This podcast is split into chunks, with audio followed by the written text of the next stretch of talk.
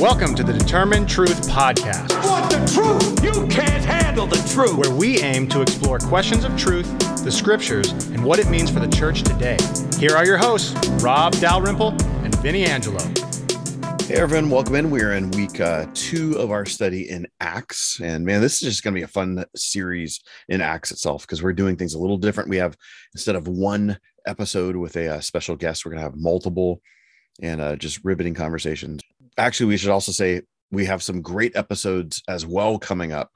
Uh, where we might do two episodes in a week. So just pay attention to that. We normally launch on Tuesdays, but there there might be weeks where we have a Tuesday and a Thursday launch, right? Isn't that the the plan, Yep. Rob? That's right. Cool. And they're going to be really cool conversations. So as we continue on from last week, we we started talking about how in the early church there wasn't necessarily a distinction between the Jews and the Christians. Christians were Jewish. They were people following Israel's Messiah. They were they were doing what they believed was the fulfillment of what God had promised. But we do see uh, some anti-Jewish or what we would call anti-Semitic bigotry that does happen later on. Mhm. Uh, but what what might we want to explore when we do look at that topic of uh, you know now a, a church versus Jewish way of thinking? Yeah, I think we just need to, to make note of the fact that at the time of the New Testament, we don't look at the New Testament writers or speakers or Jesus or Peter or Paul as being anti Semitic, even though they come out with these strong denunciations of the Jewish people. They're criticizing their own tribe. We are Jews. We follow Jesus, the Messiah, the fulfillment of the Jewish prophets, and the Jewish scriptures. However, when you do get the formal break, which is second century and later on, anti Semitism does become a real thing in the church. And I think we need to acknowledge that and own that because anti-Semitism has probably has a greater history in the church than it does anywhere else. Hmm. And so I think we want we just want to acknowledge that before we move forward. To kind of finish off last week's conversation. Yeah, yeah, yeah. So as we jump into the beginning of Acts, we we have this introduction that Luke makes to Theophilus, and then we immediately see Jesus, and th- this precedes his ascension, but the disciples are asking him it's like it's like they almost don't get it with everything they've experienced but they're, they're like lord is this the time you are going to restore the kingdom to israel and jesus his- response is interesting it's it, it doesn't you know it, it's I, I always read this with a tone like he's blowing them off like Mm. you guys don't get it um, but is that what's happening here Yeah, let's look at the passage itself a little bit more carefully. Acts chapter one, the disciples get together. Jesus has been showing themselves for 40, 40 days what's going on. They, they ask in verse six, Lord, is it at this time that you're going to restore the kingdom of Israel? And he said, You know, it's not for you to know the times of the epochs was the Father was fixed by his own authority, but you will receive power when the Holy Spirit has come upon you. You'll be my witnesses in both Jerusalem and Judea and Samaria and even to the remote parts of the earth. So this passage has caused some misunderstanding and distinctions within the Christian church, especially today. So John Calvin said there are as many mistakes in the question as there are words. You know, Hmm. are you going to establish your kingdom at this time, Lord, or not? Uh, to Israel. The problem is this: when the disciples are saying restore, they're thinking of a political territorial kingdom. They're thinking of, are you going to restore the kingdom of, of David, the kingdom of Solomon to Israel at this time? And then when they say Israel, they mean a nationalistic kingdom. Now, it's very popular, and maybe the dispensational circles, if someone knows what that means, it's the they typically interpret the Bible more literalistically. They commonly believe in a seven-year tribulation, not always. They believe in most of them are premillennialists, which means they believe that Jesus is going to come back and then establish a thousand-year reign on the earth. So that popular end times theology that that yeah, I know you and I were kind of raised in that group. Mhm. Uh, that's become very prevalent. That camp often says that the disciples say, Are you going to restore the kingdom now? And Jesus' answer is, I'm not telling you when. It's going to be a couple thousand years. Just stay here in Jerusalem. It'll happen in, in the future. And words, he's blowing them off by saying, No, not, not now. I read the text, and many others do. And the text is difficult, even in the Greek, to kind of nuance and say, well, the Greek prefers this or prefers that. You can kind of make the Greek do kind of dance both ways. But I read the text as Jesus is saying, look, I'm not telling you when, but just hang in Jerusalem for a little bit. It'll be soon. By the way, Peter Walker has written a wonderful book called Jerusalem Past and Present. And he says that the answer is surely to be taken as yes, but not in that way. Hmm. And what he means by that is yes, but not a political territorial kingdom for national Israel. Uh, the idea of that is, yeah, I'm going to restore the kingdom of Israel, but it's going to be the new Israel of God, which is Jews and Gentiles together. It's not going to be nationalistic because they're going to go to, into all the nations. It's not going to be territorial, but well, it's territorial in the sense that uh, it fills the entirety of the earth. And it's not political in the sense that it's a rival to the other kingdoms of the, of the nations. It's political in the sense that Jesus is the king, but his kingdom is not of this world. Mm-hmm. So I think that's the way we, we would look at it. So I think what Jesus is saying then is he's saying, well, I'm not going to correct your misunderstandings right now of a political, territorial, nationalistic kingdom. I just want you to wait for the Holy Spirit to come. And the point of that is, is that the coming of the Holy Spirit is the sign of the coming of the kingdom. mm-hmm. He can't be saying, wait 2,000 years, not now, someday soon. He's simply saying, I'm not telling you when. It's going to be 10 days, but I'm not telling you that. It's, uh, I'm not I'm not telling you when, but hang in in Jerusalem until the Holy Spirit comes. And when the Holy Spirit comes, that is the sign of the coming of the kingdom. I think that's one of the key things, though. So uh, John Stott says, when God establishes the kingdom, he will pour out his spirit. He says, quote, the universal enjoyment of the spirit will be one of the major signs and blessings of his rule. And indeed, the Spirit of God will make the rule of God a living and present reality to his people. So I think that's the first key that I would say is that the coming of the Holy Spirit is the sign of the coming of the kingdom of God. And just to acknowledge presuppositions, especially that we would have from a popular standpoint, you had mentioned a dispensational reading which if you don't if you're not familiar with that word this is just going to be the popular way we understand this in america uh, how, how, we view even things like israel nowadays and in the new testament but the idea is not just the literalistic interpretation of scripture that you mentioned right. which is that's one of the hallmarks of that that system of thought but it's also that the church and israel are separate and there's a definite right. future right. for israel and so if, if you're reading like a passage like uh you know acts 1 through a dispensational lens you're you have to read it in terms of saying yeah this is going to be part of a future political right. thing that's going to happen like you mentioned with the seven year tribulation in which times a you know the antichrist is going to make a peace treaty with israel but then break it in the middle and, and, and it's all that kind of stuff and you have to think that because you believe that a territorial nationalistic kingdom mm-hmm. for the people of israel is what's promised and what's what has to happen. To which I'd say, well, yes, but the fulfillment transcends that. That would make sense just in general in terms of how we see Jesus engaging. Yes. I'm, I'm even thinking during the Passion Week where he's continually asked about his kingdom. And it's just like, man, it just doesn't look like what you guys think a kingdom looks like. Yeah, yeah, exactly.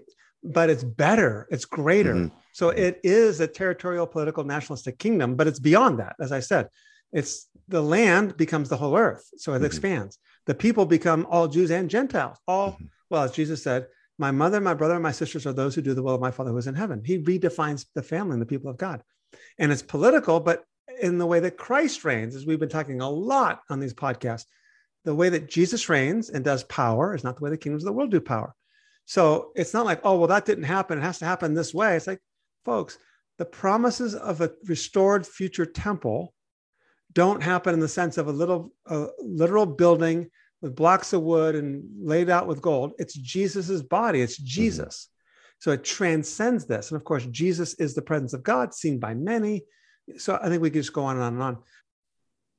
If you look, in fact, at verse six, and most of your translations will use something like the word so. Actually, let me uh, bring up the translations here. I can look at it now. Acts chapter 1, verse 6.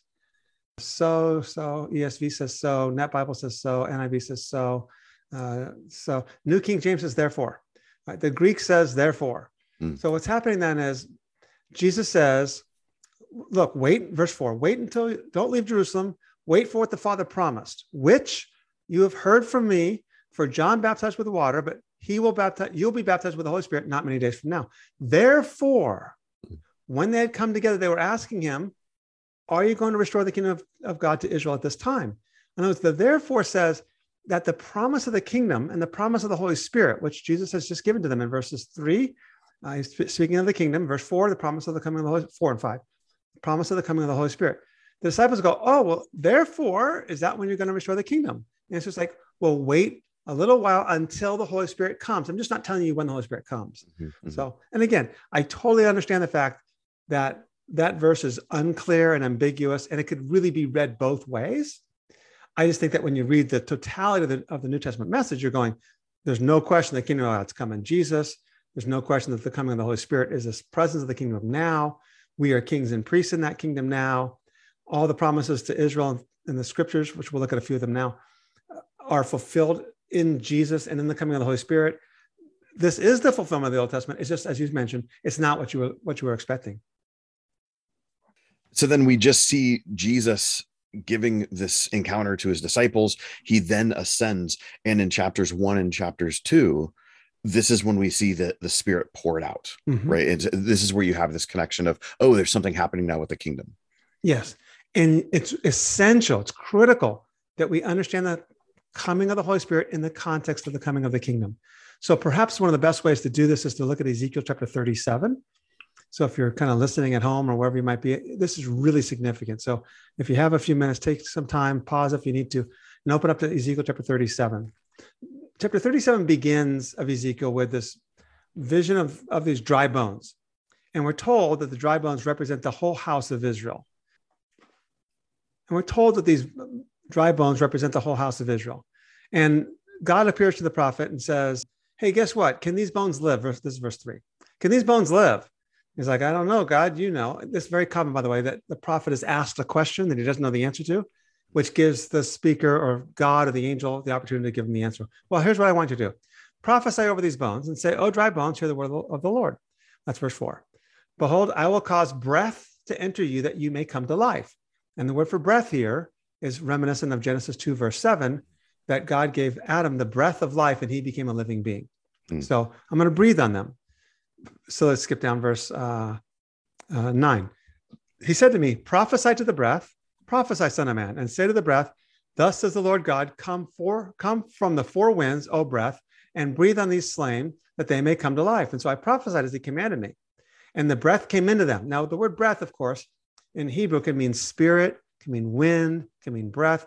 Just depends on the context. The point of that is it's the same word for the spirit. So I prophesied and he commanded me, and the breath came into them, and they came to life and stood on their feet, an exceedingly great army. And verse 11, Son of man, the bones are the whole house of Israel. Now, the whole house of Israel means the northern tribes and the southern tribes. Mhm. So at the time of Ezekiel, the northern tribes have been gone for almost 200 years, 150 years, 140 years. All that exists now is the southern tribes of Judah, Judah and Benjamin. So, verse 14, I'll put my spirit within you, and you will come to life. I'll place on you, I'll place you on your own land. Then you will know that I am the Lord who have spoken and have done it. So the word came to me, and he said, verse 15 now, put these two sticks together, then join them together, make them one stick, verse 17. The point of that is the purpose of this text is to prophesy the restoration of Israel. Hmm. If there's any text at all that leads to a physical, national, territorial, political restoration, this is it. Here it is. Mhm. I'm going to restore Israel. This is the promise I make to you in the book of Ezekiel, chapter 37. Okay, 22. And I will make them one nation in the land on the mountains of Israel, and one king shall be over them all, and they shall no longer and they shall be no longer two nations, and no longer divided into two kingdoms. They shall not defile themselves anymore with their idols and their detestable things, or with any of their transgressions. But I will save them from all the backslidings in which they have slit, uh, sinned, and will cleanse them, and they shall be my people, and I will be their God. My servant David shall be king over them, and they shall all all have one shepherd. They shall walk in my rules and be careful to obey my statutes. They shall dwell in the land that I gave my servant Jacob, where your fathers lived. They and their children and their children's children shall dwell there forever, and David my servant shall be their prince forever. And I will make a covenant of peace with them. It shall be an everlasting covenant with them. And I will set them in their land and multiply them, and will set my sanctuary in their midst forever. My dwelling place shall be with them, and I will be their God, and they shall be my people. Then the nations will know that I am the Lord who sanctifies Israel when my sanctuary is in their midst forever. Uh, now, we're going to actually spend a measure of time expanding on this thought. But let me just quickly jump to Second Corinthians 6 to kind of like give you what I think is kind of the cheat code here, the answer, Second Corinthians 6. And you can look at Revelation 21 also. Mhm. uh, 2 Corinthians chapter 6. In Revelation chapter 21, this passage is also quoted. So Ezekiel 37 is actually quoting Leviticus 26. And if you get the chance to look it up, if you're listening at home, 20, uh, Leviticus 26, 11 through 13. I will be your God and you'll be my Mhm. people, and I will dwell with you and I'll walk in your midst and it'll be great. So when you go to 2 Corinthians 6, you see Paul says, Look, what relationship does a believer have with an unbeliever in verse 14?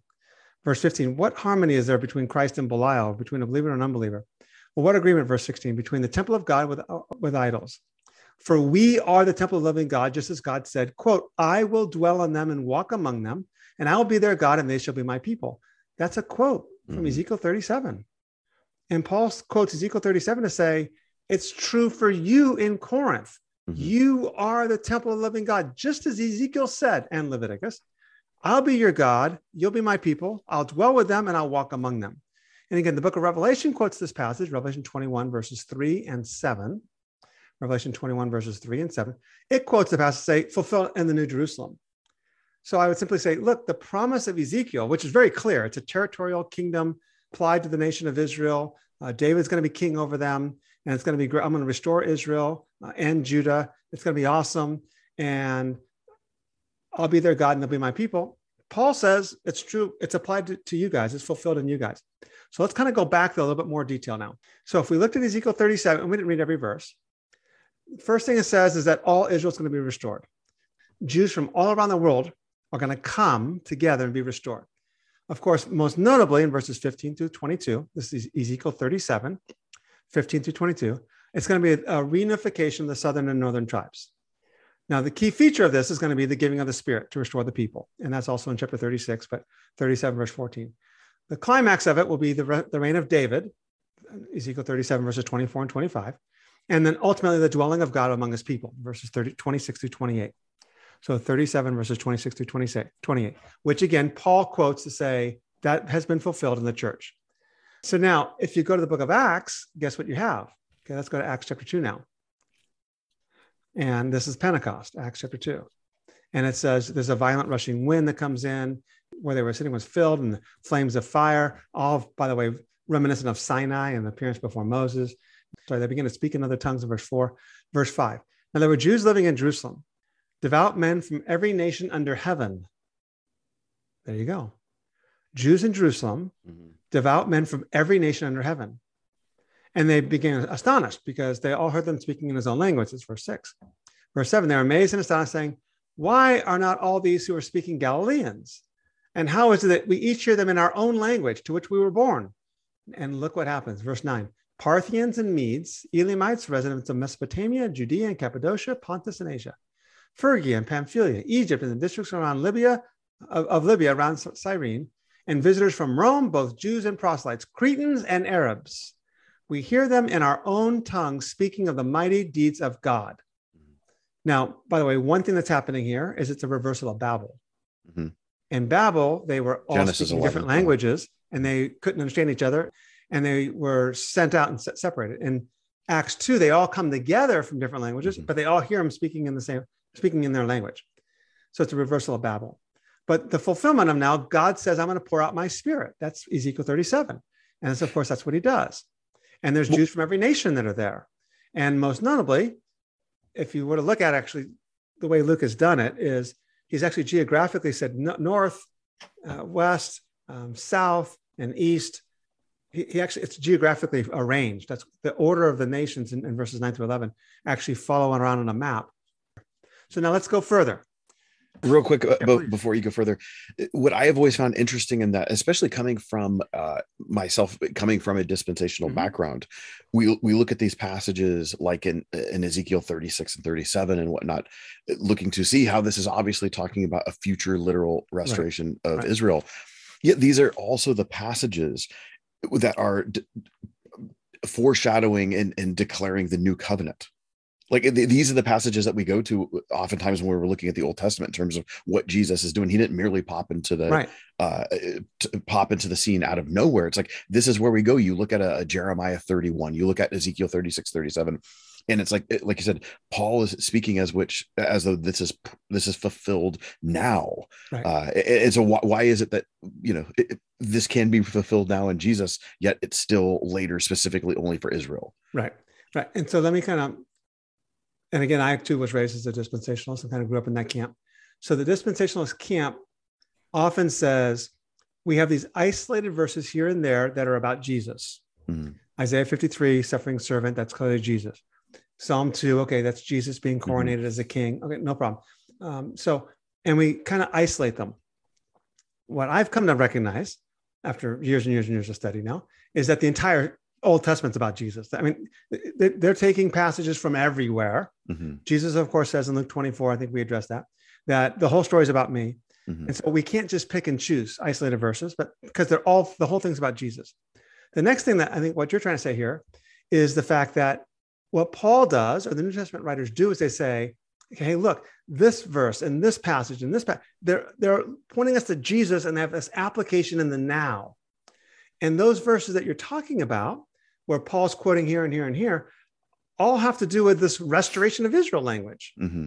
But it doesn't make any sense that Paul would apply that now. We're going to look at a passage in, in Acts 15 here, for example. This passage makes no sense being fulfilled now because it describes a nationalistic fulfillment of Israel.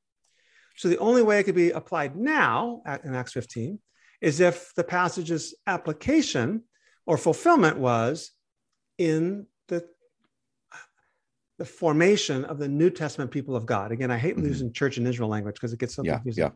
If you call the people of God the people of God, then they're all covered, and the, and it shows the continuity. What we might say, Old Testament people of God, or people of God before the kingdom of God, mm-hmm. and then New Testament people of God, the people of God afterwards.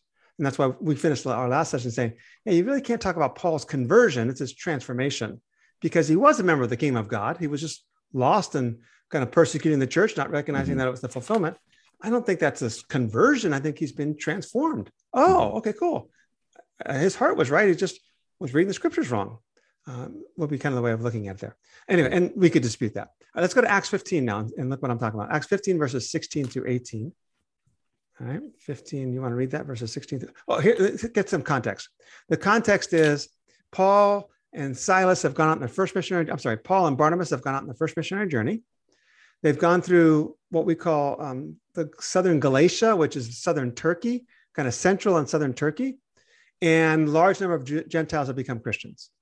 And this is problematic. And it's very, we discussed this on our last episode. What do you do now with these new Gentile converts? Some of the Jews are saying, well, they have to become Jews. They have to get circumcised, follow the food laws, and follow the Sabbath keeping and all these things. They have to do all those things. And Paul, as we did mention last time with Peter, is saying, hey, look, guys, we did all this stuff. They felt the Holy Spirit fell on them before they were baptized, fell on them before they were circumcised.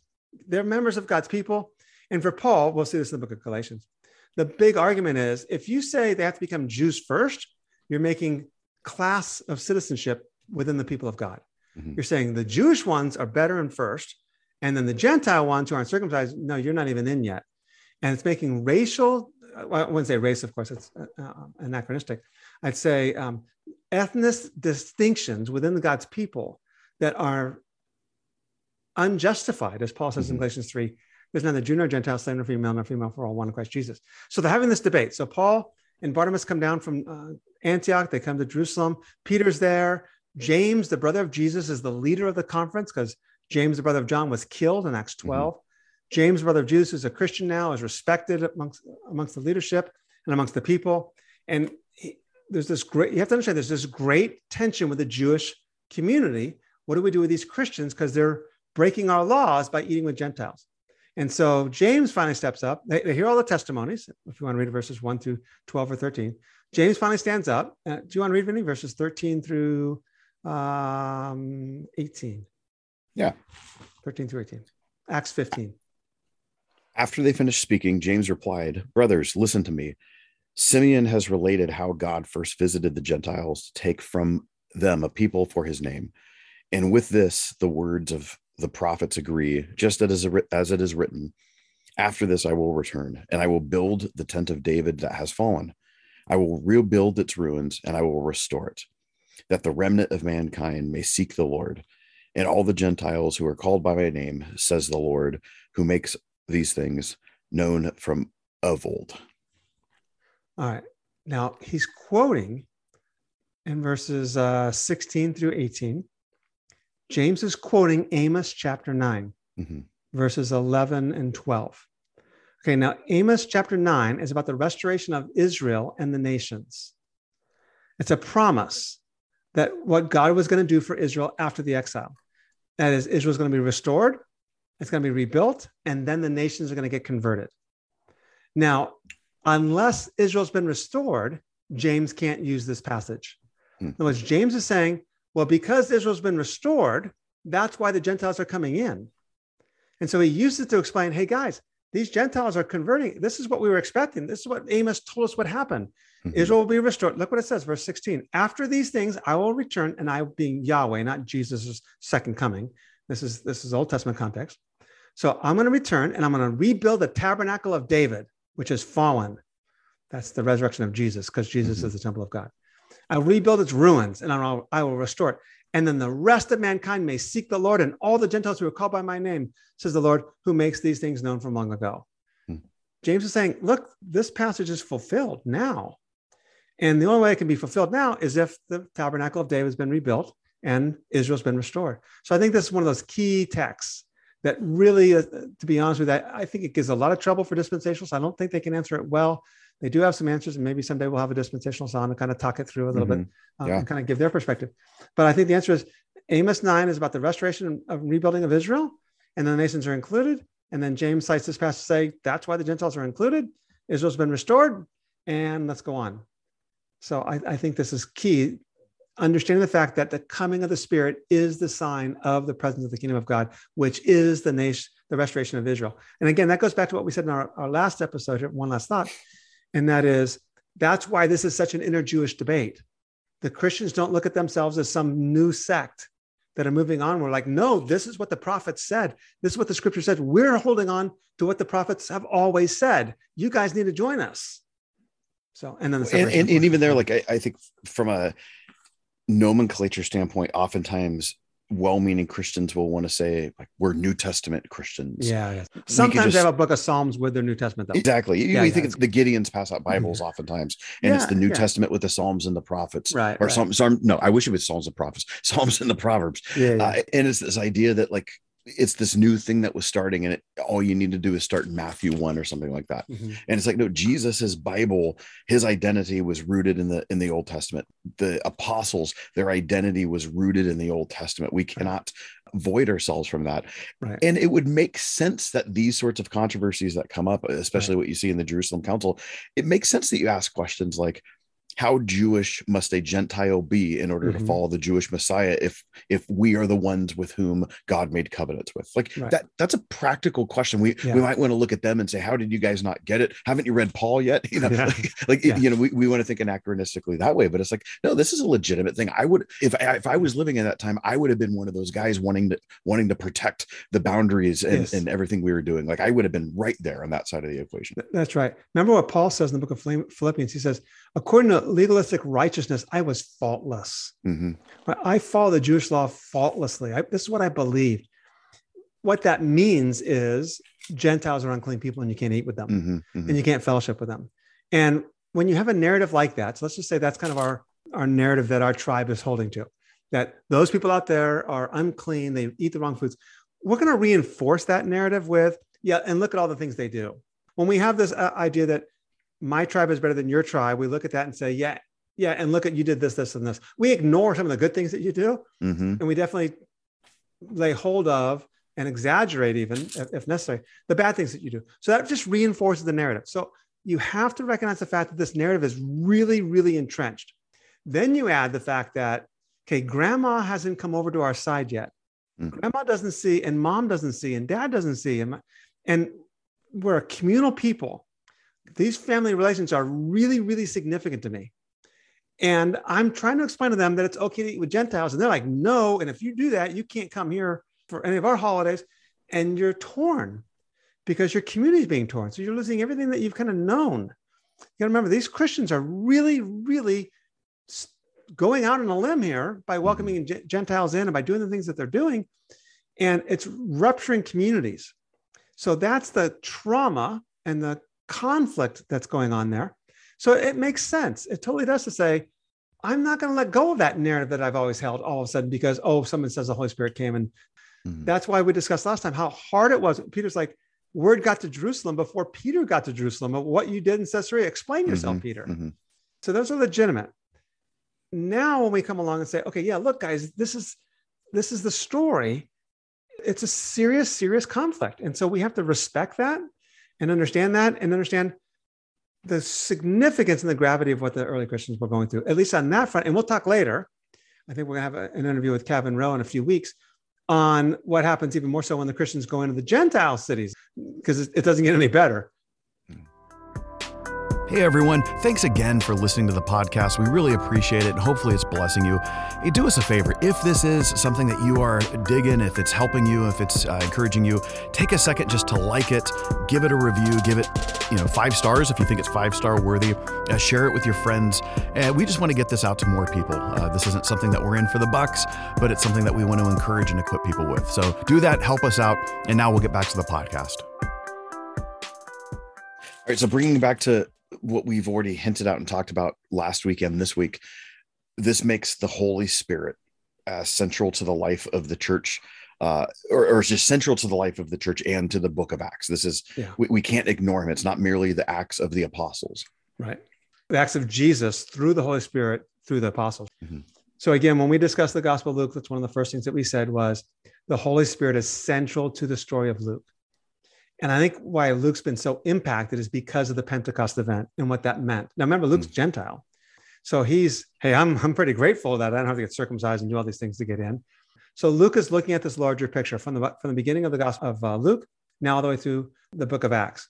So the Holy Spirit, the first point then kind of to maybe finish off the conversation before, hey, Lord, are you going to restore Jerusalem at this time? And that's just like, well, yes, but I want you to wait and wait here until it happens. And I'm not telling you when it happens. Mm-hmm. Obviously, that yes seems to be implied, and others say, no, it's not happening. But I think what we just discussed, like, yeah, definitely it's going to happen.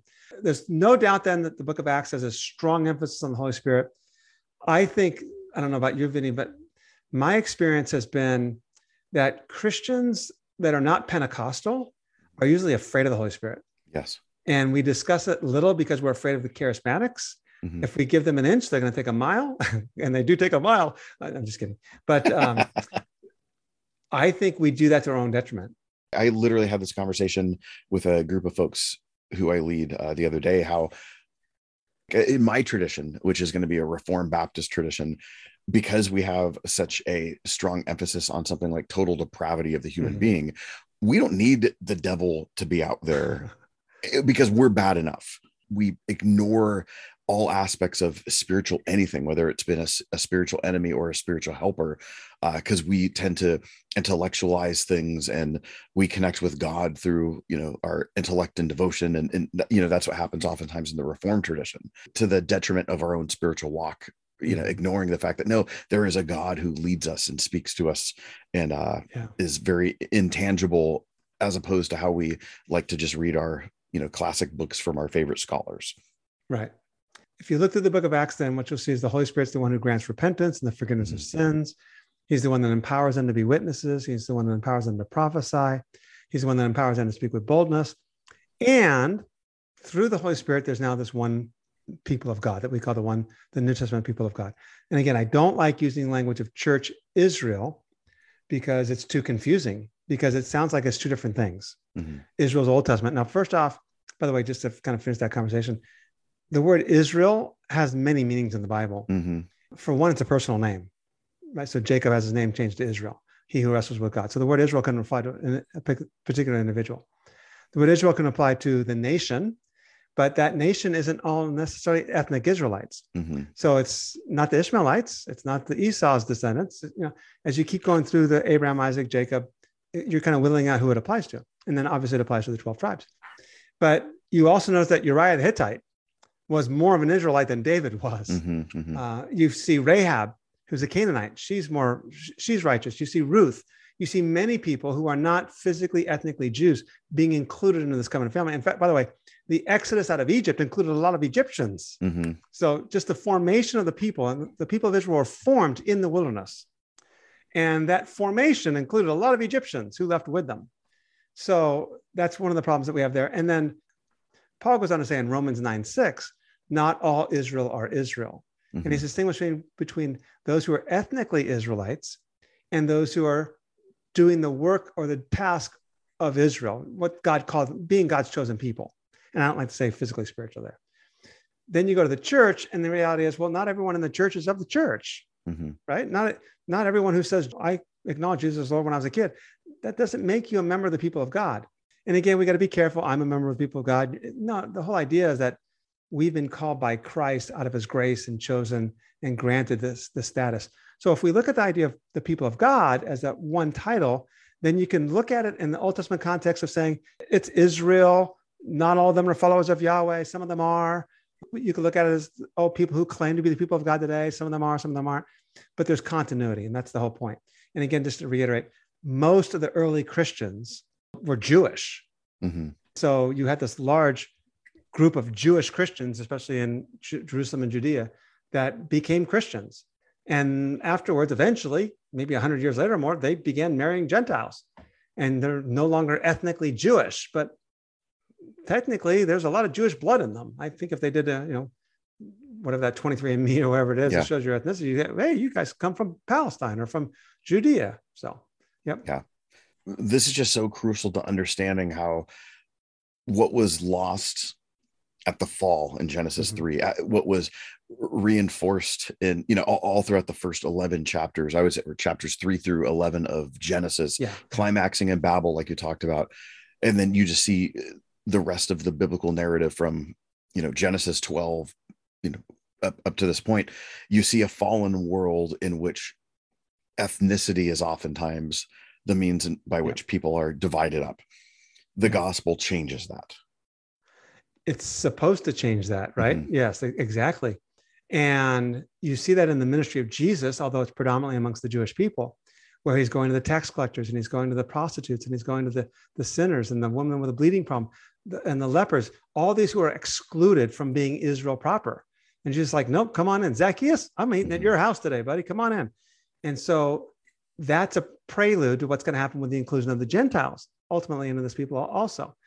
And it becomes tragic then when we in the church make these segregations and make these separations as though this has been a problem, I think, of Western Christianity because of we've tied it with imperialism that says we're going to go to these other nations and teach them about Jesus and about how to have mm-hmm. democracy and how to have uh, a right way of life and bring their standard of living up because they're poor and oppressed and don't have good education.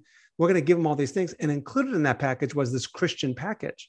Mm-hmm. So I think it's been very problematic. So if you go to the book of Acts, of course, the fulfillment of, of the Holy Spirit at Pentecost, he quotes Joel chapter 2.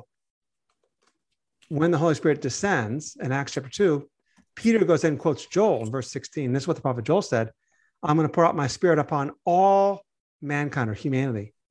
And your sons, this is verse 17, your sons and your daughters shall prophesy. Your young men shall see visions, and your old men shall dream dreams. Even on my bond slaves, both men and women. And I will in those days pour forth my spirit, and they shall prophesy and this you just can't you can't have these class distinctions within the church. They don't exist. And i think you see galatians 3.28 neither jew nor gentile slave nor female nor female for all one in christ jesus. Now yeah okay you've got people that have been in ministry from all these years and they're quote unquote elders or leaders or pastors whatever. Sure we give them um, a voice because they have education and everything else but there's something to be said for the body of, of Christ, for all Christians having a voice, because they're all filled with the Holy Spirit. And I'm not, by the way, I don't, I, I know you're Baptist. I don't, I don't believe in the Baptist form of government because I don't think they should all have that equal voice. Mm-hmm. Um, I think they all need to have a voice though, because they all have a Holy Spirit. And sometimes the leaders can get corrupt and the voice of the congregation, the voice of the community should be able to speak up and be able to be able, be able to have a voice. But I do think that there's a place for leadership in there, but that leadership is humility. Husbands, love your wives as Christ loved the church. I mean, this is how it works. It's this mutual submission of one to another. So it's not monolithic, is what you're no. saying in terms of how leadership. And I, I completely agree with that. And I'm yeah. glad to be a part of a church that does not practice in that okay. way. Because okay. we, we oftentimes see that in our churches where you have your one supreme leader yeah. with everyone yeah. else kind of below them in, in whatever kind of hierarchy. And it's like, no, no that's, that's not the way you see early Christians even running their their communities. No, and it's so dangerous. Yes. To the community. Yes. And to that leader, because mm-hmm. narcissism is just going to be bred there, yep. and that leader is going to go uh, awry, and it's going to be harm to that to the the followers for a number of reasons. One is that you're not empowering the followers. If we're mm-hmm. all filled with the Holy Spirit, that means we all have a gift. We'll get to First yep. Corinthians later. We all have at least one gift, and if we're not using those gifts, then we're not functioning well as the church. And so I think there's a lot to be said there. I think there's a lot to be said. This is my personal take, and I've uh, blogged on this before, and I'm not sure exactly where you're at, so that's fine there too. But I think that's also why it's so significant in my mind the role of women being degraded or being diminished or or whatever. I think this is so serious because we say male superiority. It's like Mhm. even if you were to argue that that's what Genesis is saying, male superiority, which is I don't think that's what, what it's saying there. Um, I think it's, it's saying there's going to be friction between male, male and female. You're going to try to rule each other. The male's going to dominate you. That's I'm not prescribing that. I'm just telling you that's what it's going to be. But in the New Testament, you get to where guess what? I'm restoring the unity of Adam and Eve in the God's people, and they were one and didn't even know they were naked. And that's why I think John says in uh, the Gospel of John says, "I pray that they may be one, even as Yeah. we are one." It's it's the restoration of the unity. So I think that's so significant. I think it's also important.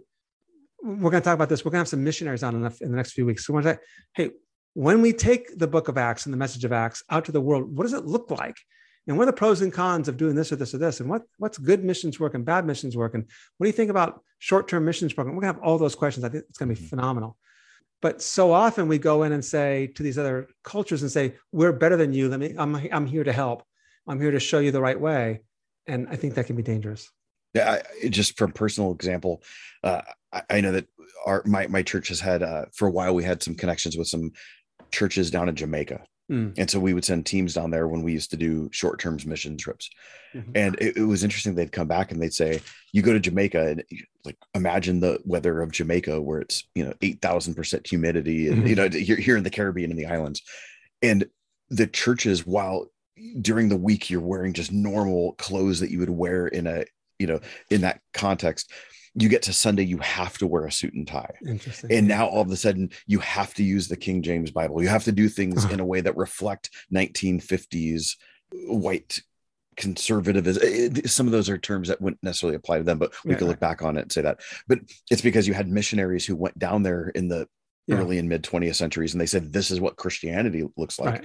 so you now get you get a group of people who like they would never live and talk in a certain kind of way but they pray in king james english Hmm. and like they wear clothes that you would never wear but they think that that is now associated Yeah. with this is what it means to look God like deserves your the, kingdom of best. god exactly so so something that's impressed me and you know that i've been working with pastors in india now for more than a year on zoom and it's just i see these people and their faith is incredible it's Mm. it's so one of the things i do is i i teach a group of pastors about four different groups of pastors now and i tell them at the beginning i said okay i want one of you to give your testimony every time we meet i want to hear your story and i want everybody else in the room on the zoom call to know your story too and their stories are all I prayed. Someone told me that you know my child would this would happen, and um, um, somebody came and told me about Jesus, and my child got well, and I, I began following Jesus. And we're like, okay, that's kind of a weak reason to follow Jesus. That's that's their story, guys.